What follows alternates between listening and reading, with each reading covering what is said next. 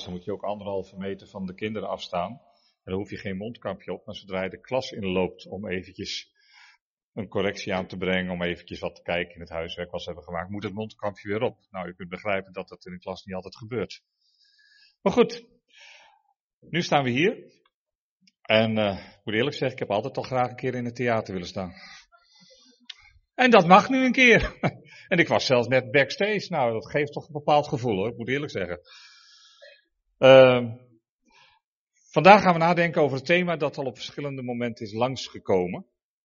Namelijk over het thema blijven danken. U ziet hem hier achter u. En ik geef af en toe wel een seintje, nog niet hoor.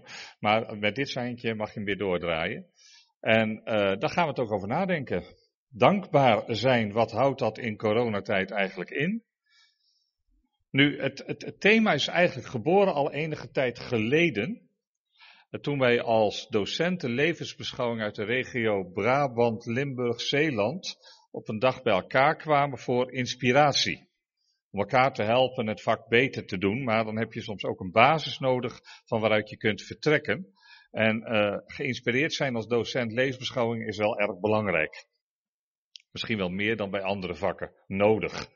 En op die dag was er een man uitgenodigd en hij was 95 jaar en van Indische afkomst. En uh, alleen de leeftijd was al buitengewoon bijzonder dat hij kon komen, maar hij had een enorm frisse geest. Hij liep rond met zo'n zo'n stok en dan liep hij zo tussen alle docenten door en dan sprak hij ons aan met het verhaal van zijn leven en antwoordde dan op de vragen die wij hem konden stellen. Deze persoon heet heette, want hij is niet lang daarna overleden, twee jaar later. Uh, deze persoon heette Paul de Blot. En hij ging tot aan zijn 95ste nog regelmatig uh, voor, ja, hoe zeg je dat voor? Hij gaf nog regelmatig colleges op diverse universiteiten in Nederland. Hoe je namelijk geïnspireerd leiderschap kon hebben binnen het zakenleven. Daar had hij zo zijn theorieën van opgebouwd. Hij was hoogleraar uh, maar hij zei, ik ben hier omdat ik uh, uh, drie oorlogen heb overleefd, vijf jaar Jappenkamp, hij zegt hij, en dankbaar ben. En dat was een heel bijzondere opmerking. Hij was dankbaar. Hij vertelde dat hij dankbaarheid zag als het voeden van positieve herinneringen.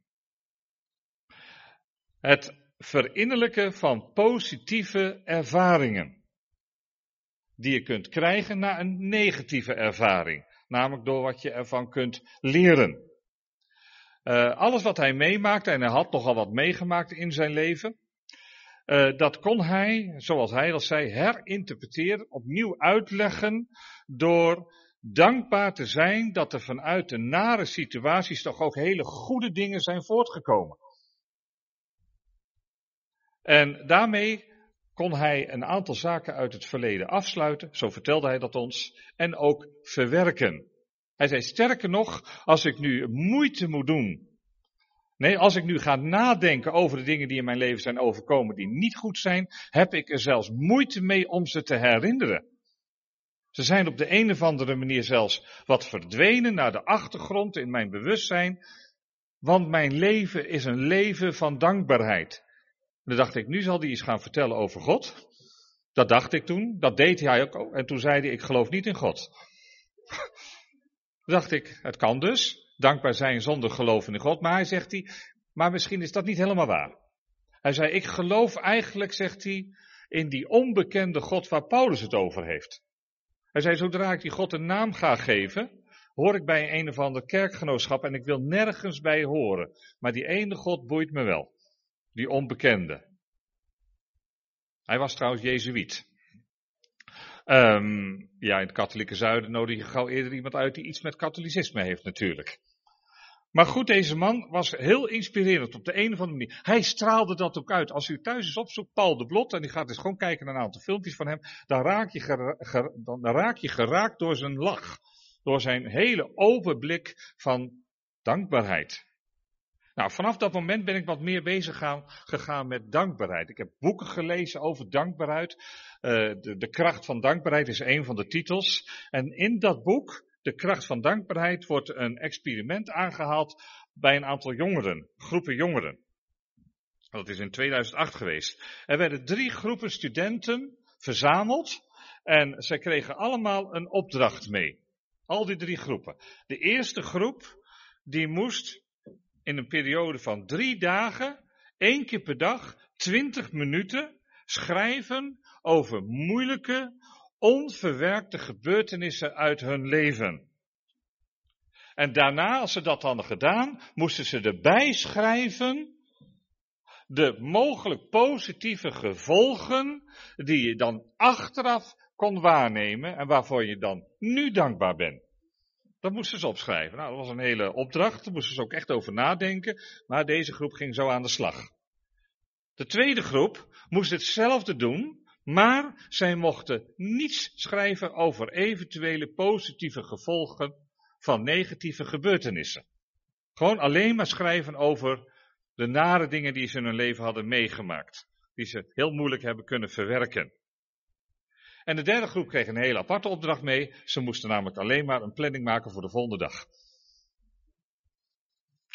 Wat bleek nu uit dit experiment?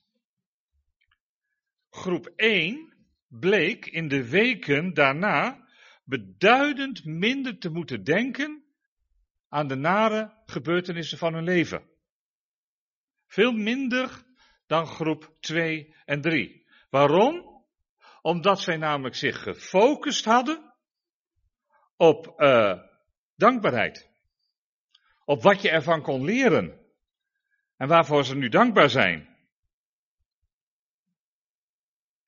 En de conclusie uit dit onderzoek was, wij verwerken, en dat is met Paul de Blot samen zeg maar, wij verwerken moeilijke gebeurtenissen niet door deze te vermijden, want dat is niet altijd mogelijk. Hè? Soms zit je er middenin zonder dat je het uh, hebt gepland of wat dan ook. Of dat je ermee bezig bent geweest. Het overkomt je. Maar wij, wij verwerken niet door het vermijden, maar door erin te gaan en door er naartoe te gaan. Het onder ogen te zien en er proberen er een nieuwe betekenis aan te geven. Het is waard om een levenshouding van dankbaarheid te ontwikkelen. Het doet namelijk iets positiefs met onze herinneringen en onze verwachtingen. Nou, dan kun je zeggen, nou, dat is een heel aardig praatje, Ronald, leuk voor het theater. heb je een soort pep talk, hè, of een TED talk, zoals het tegenwoordig ook heet. Dat doe je ook in theaters. Kwartiertje en je hebt je boodschap gebracht, die kunt naar huis. Die denkt, ja, moet toch wat leren meer dankbaar te zijn. En dat hoorde ik vanmorgen ook ergens een keer zeggen. Ja, het is wel belangrijk dat we dankbaar zijn. Dat we moeten dankbaar zijn. Ja, waar haal je dat precies vandaan dan? Wat is je drijf om dankbaar te zijn? Kun je dat helemaal zelf? Nu een klein getuigenis, u heeft het een beetje kunnen volgen in de preken die ik heb gegeven de afgelopen jaar. Het, het is best een heftig jaar geweest voor mij. En doordat er best wel een aantal dingen in mijn leven zijn gebeurd, ook in het verleden zijn gebeurd, um, heb ik gesprekken gekregen met een, uh, de, de POL. De praktijkondersteuning van de huisarts heet dat dan. En ik, ik noemde in mijn gedachten altijd meneer Pol. Hij heette Paul en Paul, Paulus, had voor mij toch ook wel een, een bepaalde voorsprong. Uh, maar met hem sprak ik een aantal dingen door en hij zei ook, uh, weet je wat, joh, ga thuis aan de slag met een module wat je geeft, een, een, internetsite, online hulpbronnen voor mensen die op de een of andere manier een burn-out hebben gehad. Nou, ik had geen burn-out, maar ik zat er tegenaan. Um, en in een van die, van die internetsite opdrachten zat een module van dankbaarheid. Nou, vanuit mijn christen zijn dacht ik, dat lijkt me wel een mooie. Laat ik die eens gaan volgen. En daar werd in aangespoord om dagelijks, gedurende de, eigenlijk je hele leven, is elke dag eens drie dingen op te schrijven waarvoor je dankbaar bent. En dat heb ik ook gedaan. Een bepaalde periode heb ik dat elke dag gedaan. Nu is het iets minder. Maar alles bij elkaar is dat thema dankbaarheid mijn leven wel gaan vullen. Het is opmerkelijk dat wij namelijk als mensen het vermogen hebben om dankbaar te zijn. En dat vermogen kunnen we zelfs ontwikkelen. We kunnen groeien in dankbaarheid. Zeker ook als gelovigen, zeker als geliefde kinderen van God.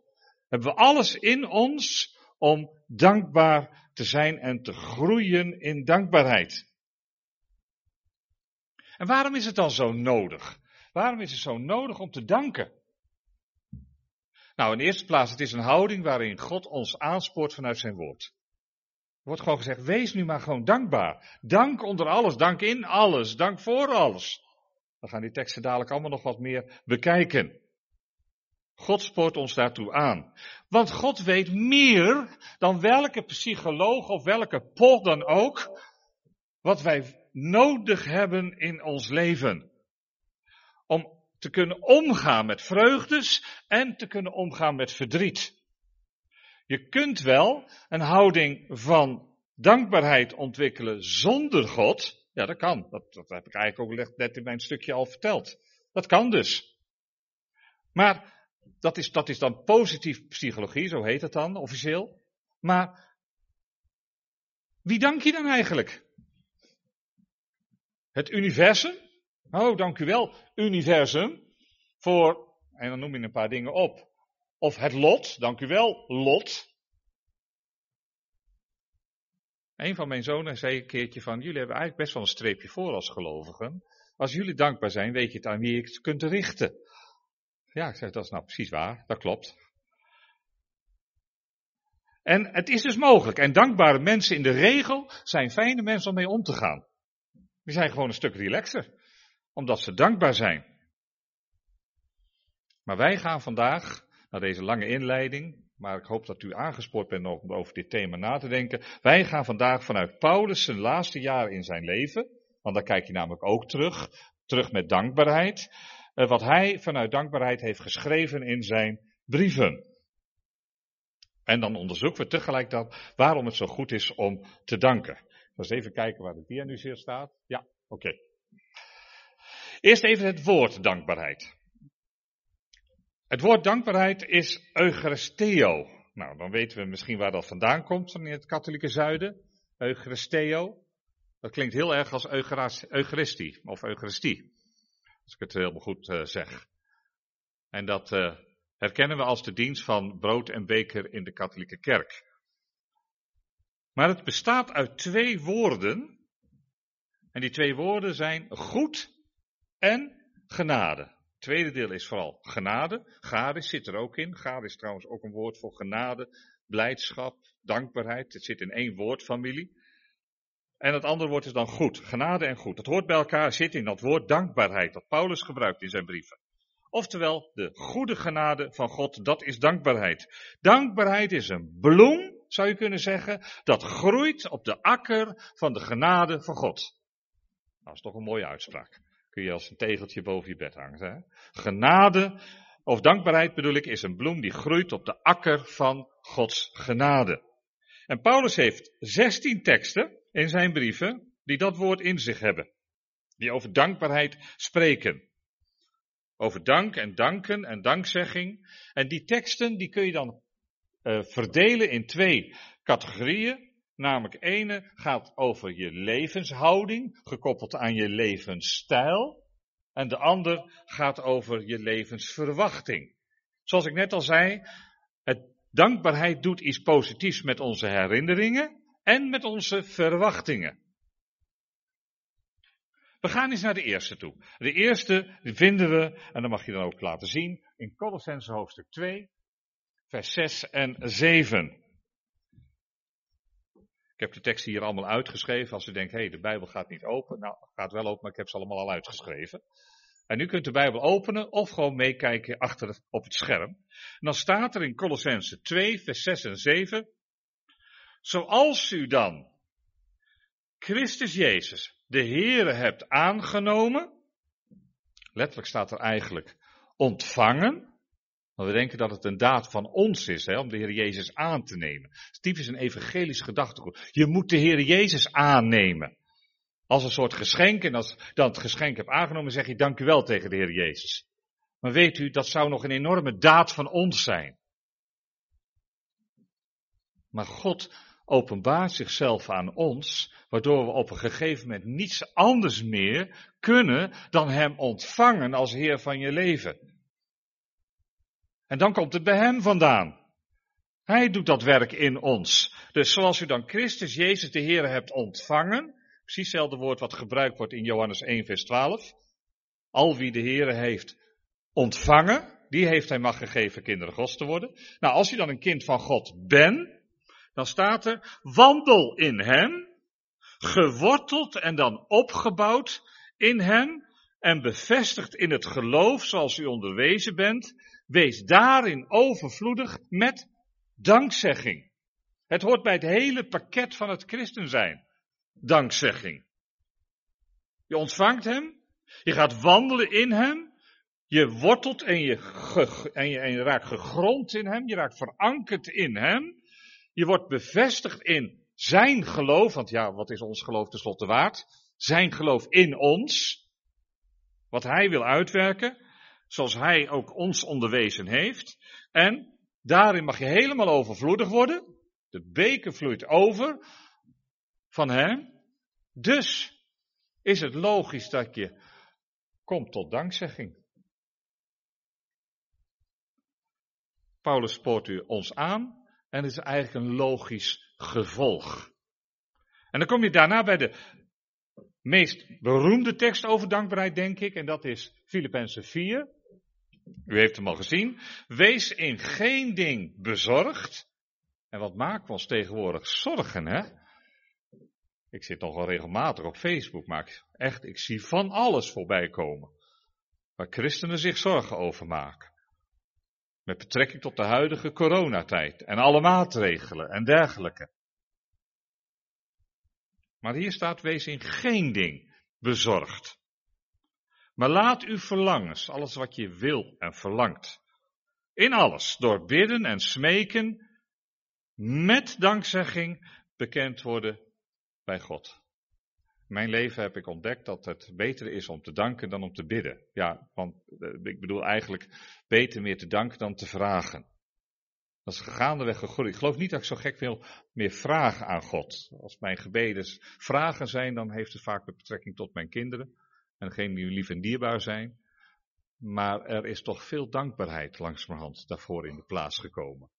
En dat maakt je een stuk rustiger in de omstandigheden met dankzegging alles bekend laten worden bij God. Nou, tweede aansporing. Weer een andere uit de eerste Timotheusbrief. 1 Timotheus 2 vers 1 tot 4.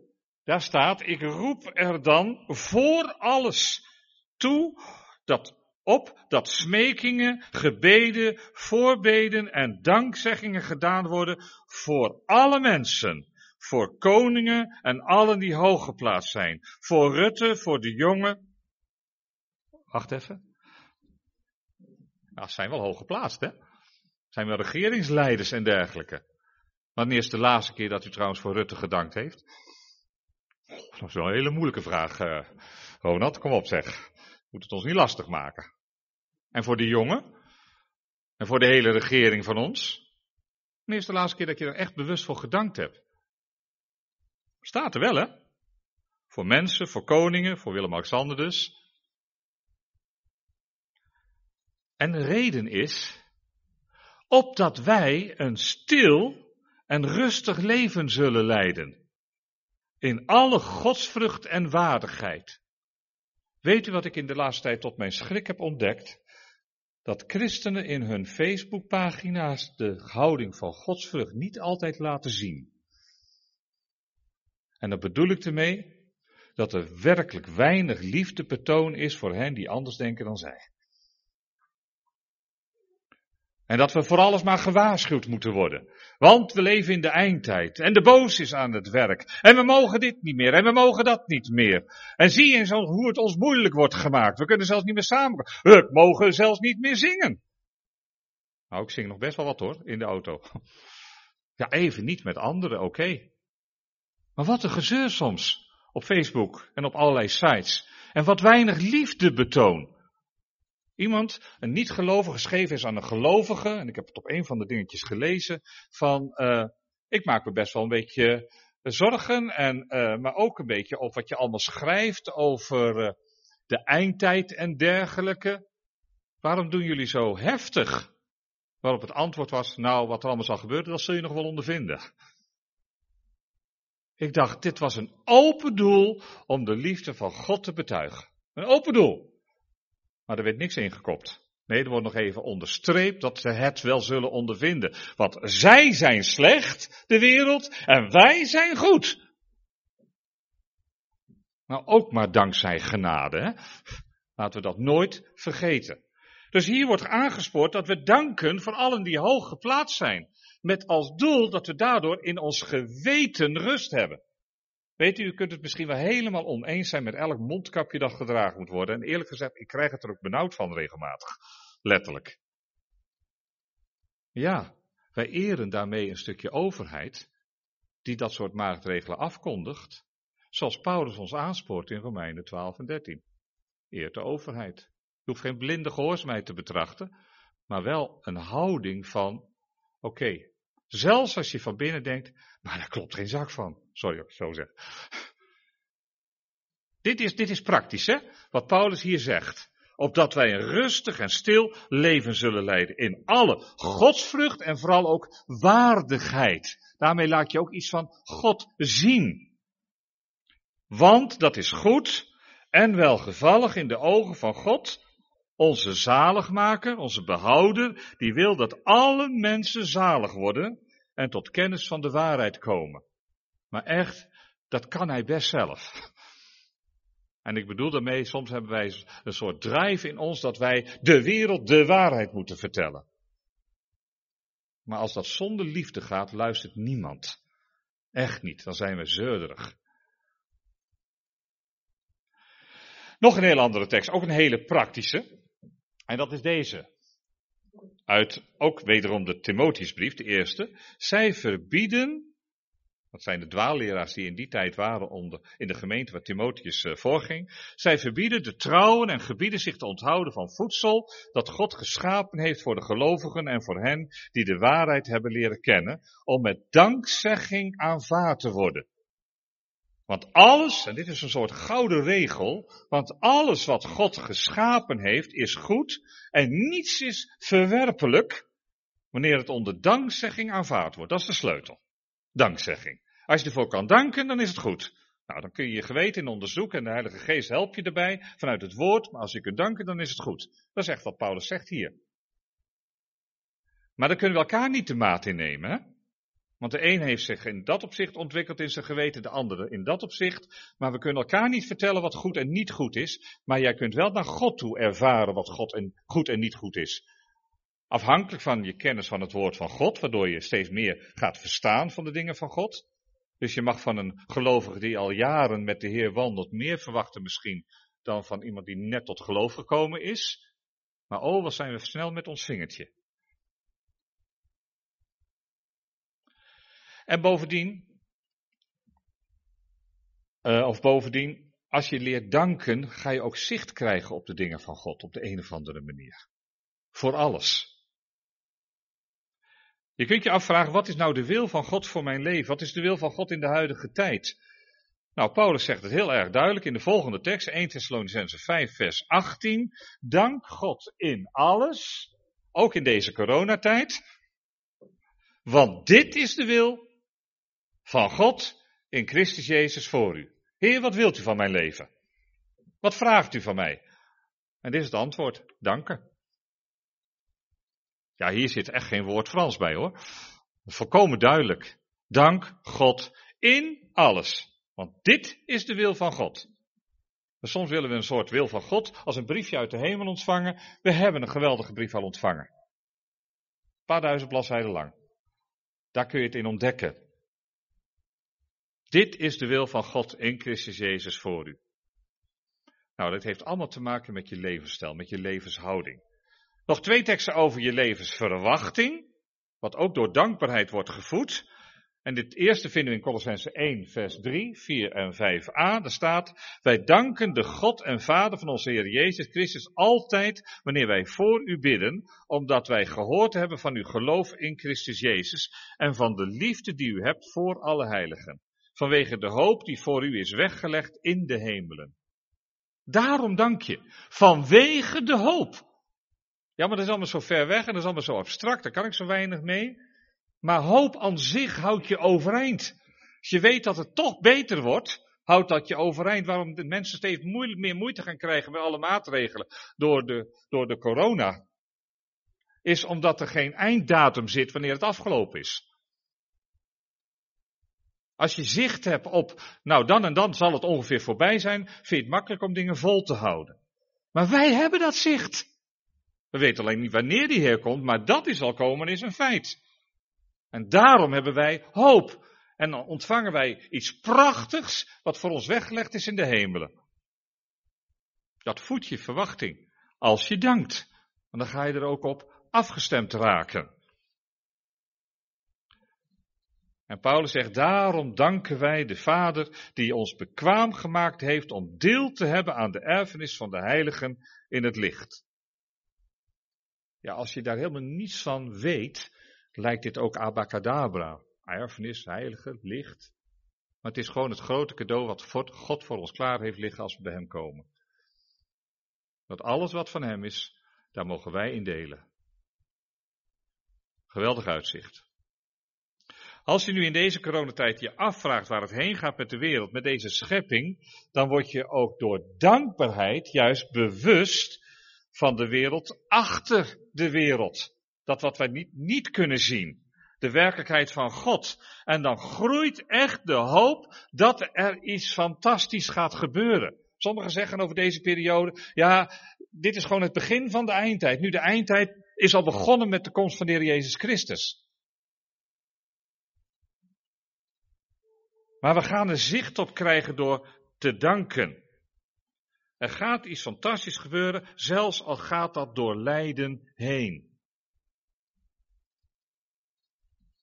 Nou, en dan zijn er nog een aantal teksten, die gaan we niet lezen, moet u zelf maar onderzoeken. Dat Paulus de diverse uh, gemeentes dankt voor het helpen van hem in zijn bediening als, uh, als, als, als, iemand die het geheimenis van God mocht uitleggen aan diverse groepen van gelovigen.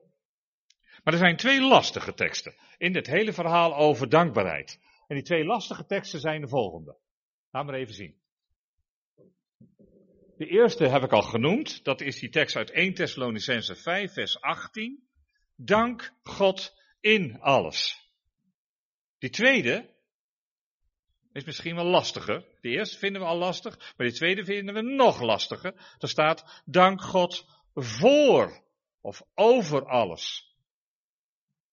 Dank God voor alles is wel heel lastig. Maar laten we eerst maar eens beginnen met in alles. Als je nu terugdenkt bijvoorbeeld aan dit experiment onder studenten. De studenten die dus vanuit de nare ervaringen en de onverwerkte gebeurtenissen zich toch gingen focussen op wat kan ik ervan leren en wat heb ik er mogelijkerwijs van geleerd. Die leerden om door de positieve gevolgen, om door daar zich op te richten. En als wij dat dan leren met gebed en dankzegging naar God toe, dat wij dan gaan leren, zij leerden het, maar wij kunnen dat ook, dankbaar te zijn in de omstandigheden. Maar het zit soms een heel klein dingetje hoor. Vannacht had ik gewoon slecht geslapen. En uh, dan ben ik ook een beetje zaggerijnig. Zo stond ik voor mezelf, voor mijn gevoel een beetje op vanmorgen. En, uh, maar het laatste kwartier, Vlak voor het opstaan dacht ik,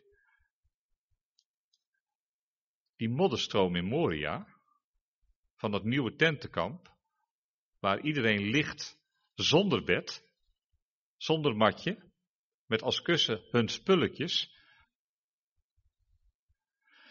die slapen ook niet.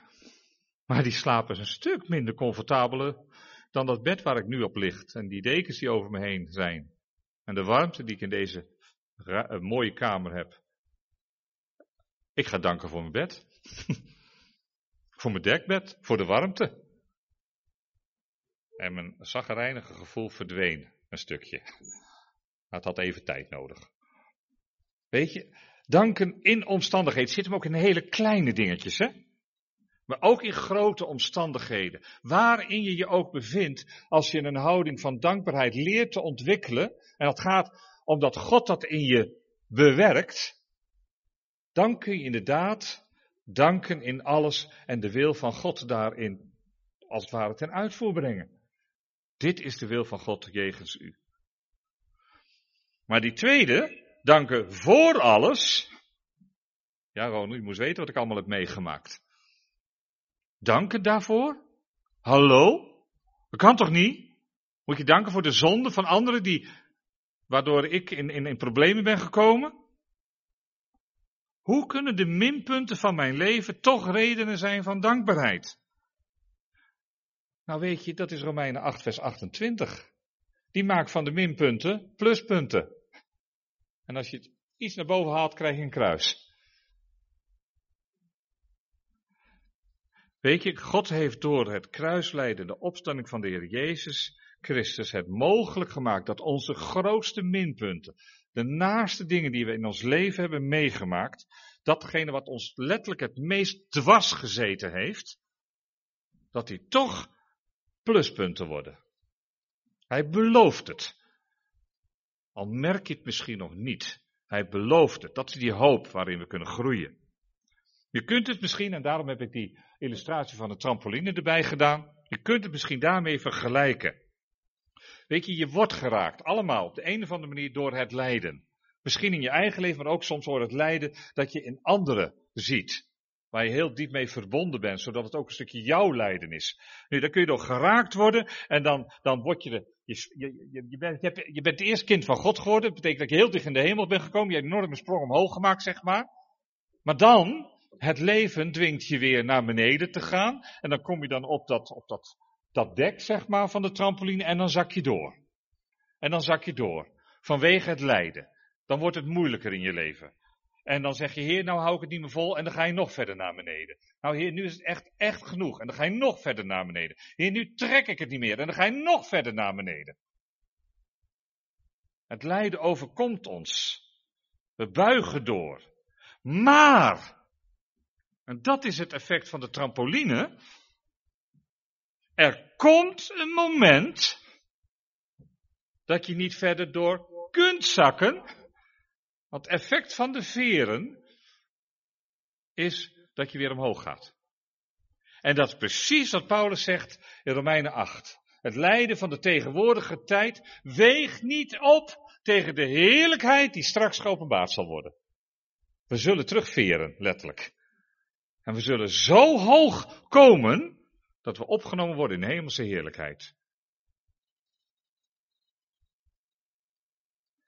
Als je dan leert in de omstandigheden van het lijden te danken voor die toekomst en ook voor het contrast dat je nu ervaart met betrekking tot die dingen, want dat is gewoon inderdaad zo, dan leer je ook ontdekken dat God toch, toch over je waakt. Dat Hij je hart en gedachten behoedt in Christus Jezus. Dat je nooit los van Hem komt. Hij zorgt daarvoor. En Hij versterkt je hart en je geheugen met verwachting, met troost en hoop. Hoe dieper de trampoline, hoe hoger de sprong. Terug. En hij, leert je wel springen. Nu zou ik ook hier mijn preek kunnen eindigen. Mooi verhaal. Maar werkt het ook echt? Is dankbaarheid, en dat is even de volgende vraag, is dankbaarheid, want je kunt het trainen zeg ik, maar uh, is het geen doekje voor het bloeden? Of een soort valse geruststelling? Of een ontkenning van de bizarre werkelijkheid waarin we leven? Maar dan kun je namelijk best wel eens afvragen. Maar ja, het is een mooi verhaal en het klinkt heel goed in de gemeente. Maar is het gewoon niet een beetje een vaag verhaal eigenlijk? Alleen maar wat christenen kunnen vertellen. Nou, laten we in de eerste plaats zeggen en blijven zeggen dat het leven gewoon ingewikkeld is. Soms werkt het even niet. Nee? Nee, want we hebben geen controle. Dankbaarheid is niet een soort controlemiddel, waardoor we toch weer vat krijgen op de gebeurtenis. Niet dat. Soms moet je gewoon het leven omarmen, zelfs in zijn meest bizarre werkelijkheid en lijden. En het is ook niet zo dat dankbaarheid een soort middel is tot geluk. Van we, jagen geluk na, En daarom ga ik maar nog meer bidden en nog meer danken en mijn lijstje van dankbaarheid nog groter maken, want dan word ik weer gelukkig. Nou, als je op deze manier aan het werk gaat, dan kom je in een kramp. Gaat niet werken. Wordt het ook een soort eigen inspanning weer. Hè? Leg er niet te veel druk op. Het is ook niet de oplossing voor alle depressiviteit of een vervanging voor professionele hulp. Je hebt het soms allemaal nodig. Ik heb het ook nodig gehad en zal het nog nodig hebben. Het is een stukje dankbaarheid. Een stukje de puzzel van ons leven. Maar de Heer heeft de hele puzzel in handen. Dat overzicht heeft Hij alleen. Maar ik blijf zeggen, het is niet voor niets dat God ons zo aanspoort in zijn woord tot dankbaarheid. We gaan toch op de andere manier, dwars door alles heen, naar de werkelijkheid van vandaag anders kijken.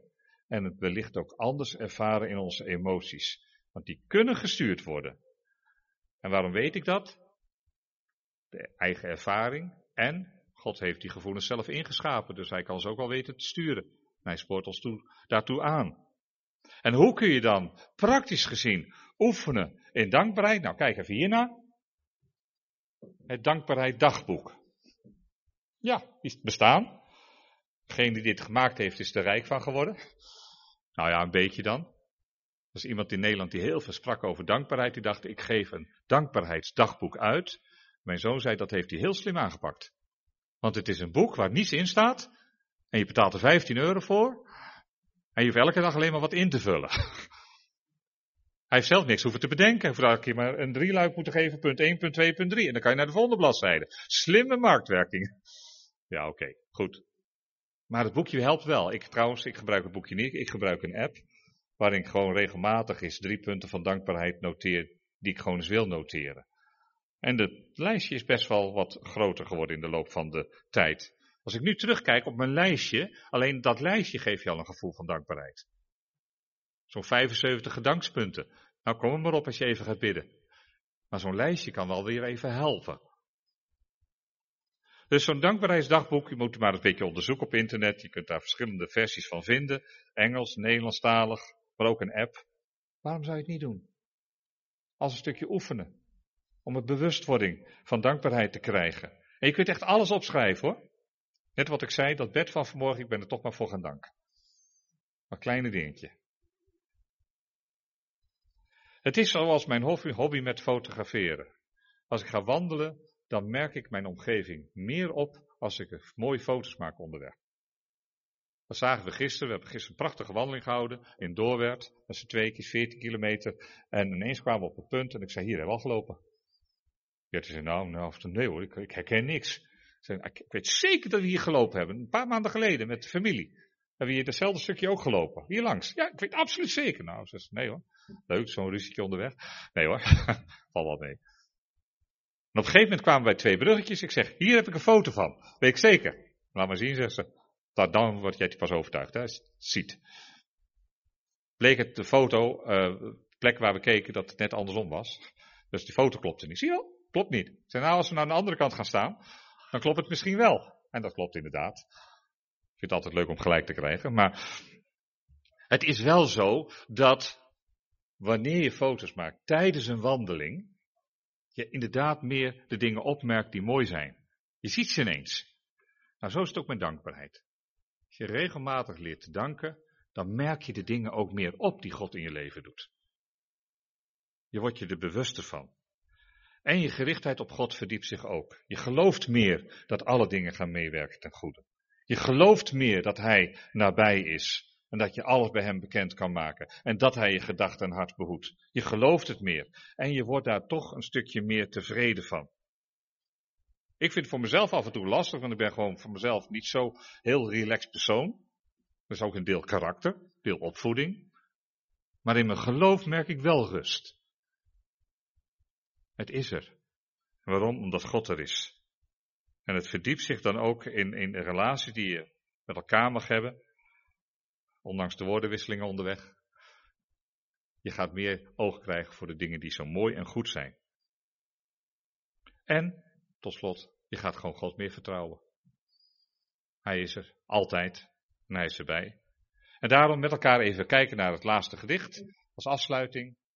Soms is het leven hier, ik doe het even zo, soms is het leven hier op aarde goed. Hoor je te midden van beslommeringen s'morgens vroeg een vogel zingen, die de nieuwe dag met dank begroet. Soms wordt je leven hier en nu verlicht, voel je tijdens je wandelingen door de dag de zonnestralen zingen, in de warme glans op jouw gezicht.